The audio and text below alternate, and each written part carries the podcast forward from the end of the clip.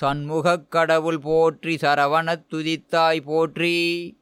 கண்மணி முருகா போற்றி கார்த்திகை பாலா போற்றி.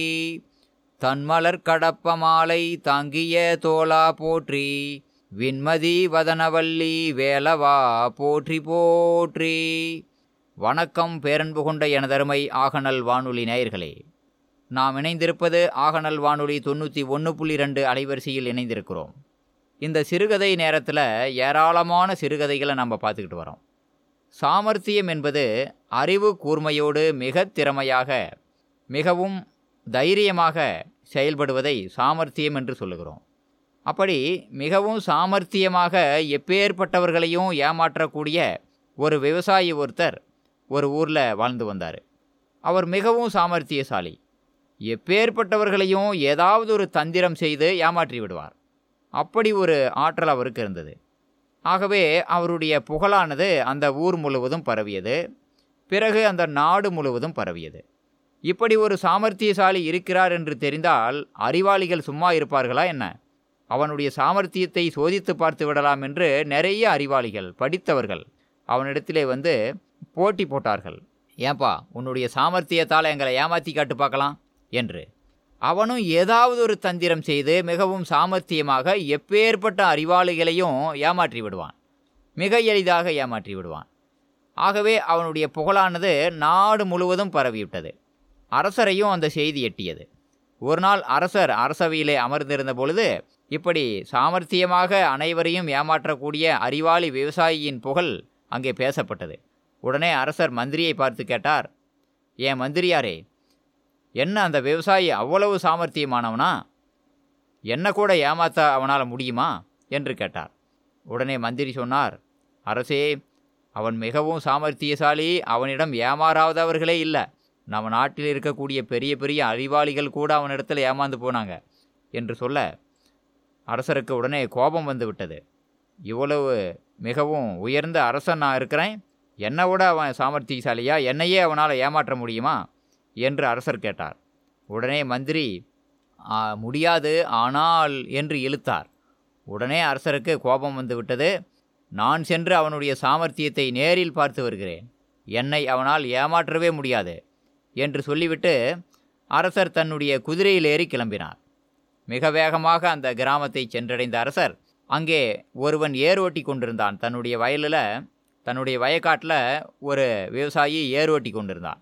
அவனை பார்த்து அரசர் கேட்டார் ஏன்பா இங்கே செலியன்ன ஒரு சாமர்த்தியசாலி இருக்கிறதா சொல்கிறாங்க அவனுடைய வீடு எங்கே இருக்கு? என்று கேட்டார். அதற்கு அந்த விவசாயி சொன்னான் ஐயா நான் தான் செலியன் நான் தான் அந்த சாமர்த்தியசாலி என்று சொன்னான். உடனே அரசர் குதிரையிலிருந்து இறங்கி நான் யார் தெரியுமா? என்று கேட்டார். உடனே செலியன் உங்களை பார்த்தா மகாராசா மாதிரி தெரியுது என்று சொல்ல ஆமாம் நான் தான் இந்த நாட்டினுடைய அரசன். எங்க? நீ எப்பேற்பட்டவர்களையும் ஏமாற்றுவாய் மிகவும் சாமர்த்தியமாக எப்பேற்பட்டவர்களையும் உன்னால் ஏமாற்ற முடியும்னு சொல்கிறாங்க எங்க? என்னை ஏமாற்றி காட்டு பார்க்கலாம்? என்னை உன்னால் ஏமாற்ற முடியுமா? என்று அரசர் கேட்டார். உடனே அந்த விவசாயி மிக பணிவாக அரசே உங்களைப் போன்ற மிகவும் அறிவாளிகளை என்னால் ஏமாற்றவே முடியாது. ஏதோ படிக்காத பாமர மக்களை நான் தந்திரம் செய்து ஏமாற்றிக்கிட்டு இருந்தேன். ஆனால் உங்களைப் போன்ற அறிவாளிகளை என்னால் ஏமாற்ற முடியாது.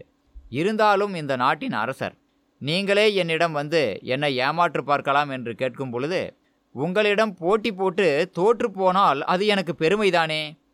ஆகவே நான் உங்களிடம் போட்டி போடுகிறேன். என்னுடைய தந்திர பை என்னுடைய வீட்டிலே இருக்கிறது. அந்த தந்திர பையை வைத்து கொண்டு தான் நான் எல்லோரையும் ஏமாற்ற முடியும். ஆகவே அந்த தந்திர பையை நான் எடுத்துகிட்டு வரணும். என்னுடைய வீடு ரொம்ப தூரத்தில் இருக்குது நான் போய் நடந்து போய் அந்த தந்திர பையை எடுத்துகிட்டு வரத்துக்கு ரொம்ப நேரம் ஆயிரும் இருட்டு கட்டிடும் ஆகவே உங்களுடைய குதிரையை கொஞ்சம் நேரம் கொடுங்க. நான் குதிரையில் வேகமாக போய் அந்த தந்திர பையை எடுத்துகிட்டு வரேன். அதுக்கப்புறம் உங்ககிட்ட நான் போட்டி போடுறேன் என்று அந்த விவசாயி சொன்னான். அரசரும் சரி இதோ என்னுடைய குதிரை என்று சொல்ல அந்த விவசாயி குதிரையில் ஏறி மிக வேகமாக கிளம்பினான். ஆனால் நீண்ட நேரமாயும் அந்த விவசாயி அங்கே வரவில்லை. இருட்டும் நேரம் வந்துவிட்டது. அதன் பிறகுதான் அரசருக்கு புரிய வந்தது. அட இவன் மிகவும் தந்திரமாக சாமர்த்தியமாக நம்மையே ஏமாற்றிவிட்டு நம்முடைய குதிரையை எடுத்து சென்று விட்டானே என்று அரசருக்கு புரிய வந்தது. அதன் பிறகு அரசர் நடந்தே அரண்மனையை வந்து சேர்ந்தார். அடுத்த நாள் அரசர் அந்த சாமர்த்தியமான விவசாயியை தன்னுடைய அரசவைக்கு அழைத்தார். அவன் என்னவாக இருக்கும் என்ற குழப்பத்தோடு அங்கே சென்றான்.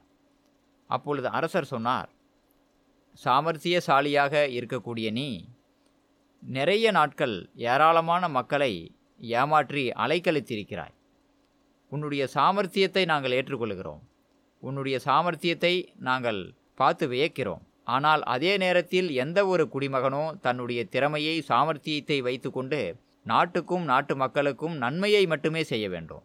அதை விடுத்து உன்னுடைய பெருமையை நிலைநாட்டுவதற்காக உன்னுடைய சாமர்த்தியத்தை நிலைநாட்டுவதற்காக நிறைய பேரை அலைக்கழித்திருக்கிறாய். ஆகவே உனக்கு சில காலம் சிறை தண்டனை விதிக்கப்படுகிறது என்று அரசர் சொன்னார். அதனை ஏற்றுக்கொண்ட அந்த விவசாயி ஆமாம் அரசே என்னுடைய கண்களை நீங்கள் திறந்து விட்டீர்கள்.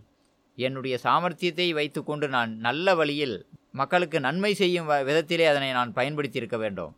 அதை விடுத்து வெறுமனே மக்களை அலைக்கழித்தது என்னுடைய தவறுதான். நான் சிறைக்கு சென்று திரும்பி வரும்பொழுது ஒரு நல்ல மனிதனாக திரும்பி வருவேன் என்று சொல்லிவிட்டு அவன் சிறைக்குள் சென்றான். இதிலிருந்து எந்த ஒரு சாமர்த்தியமும் எந்த ஒரு திறமையும் தனித்திறமையும் மனிதர்களுக்கு இருந்தால் அது வந்து சமுதாயத்திற்கும் உலகத்திற்கும் நன்மை பயக்கின்ற வகையிலே அதனை நாம் வெளிப்படுத்த வேண்டும். அதன் மூலம்தான் நான் புகழை நாம் புகழடைய வேண்டும். அதை விடுத்து நம்முடைய புகழை வளர்த்து கொள்வதற்காக மற்றவர்களை தேவையில்லாமல் துன்புறுத்துவது என்பது ஒரு தவறான ஒரு செயலாகும் என்பதை நாம் இந்த கதையின் மூலம் தெரிந்து கொள்கிறோம். நம்மிடம் இருக்கும் திறமைகளையும் அறிவையும் நல்ல வழியில் நேர்மையான வழியிலே அதனை நாம் பயன்படுத்த வேண்டும். மீண்டும் ஒரு நல்ல கதையுடன் உங்களை சந்திக்கும் வரை உங்களிடமிருந்து விடைபெறுவது உங்கள் அன்புள்ள கதை சொல்லி செந்தில்குமார் துரைசாமி. நன்றி வணக்கம்.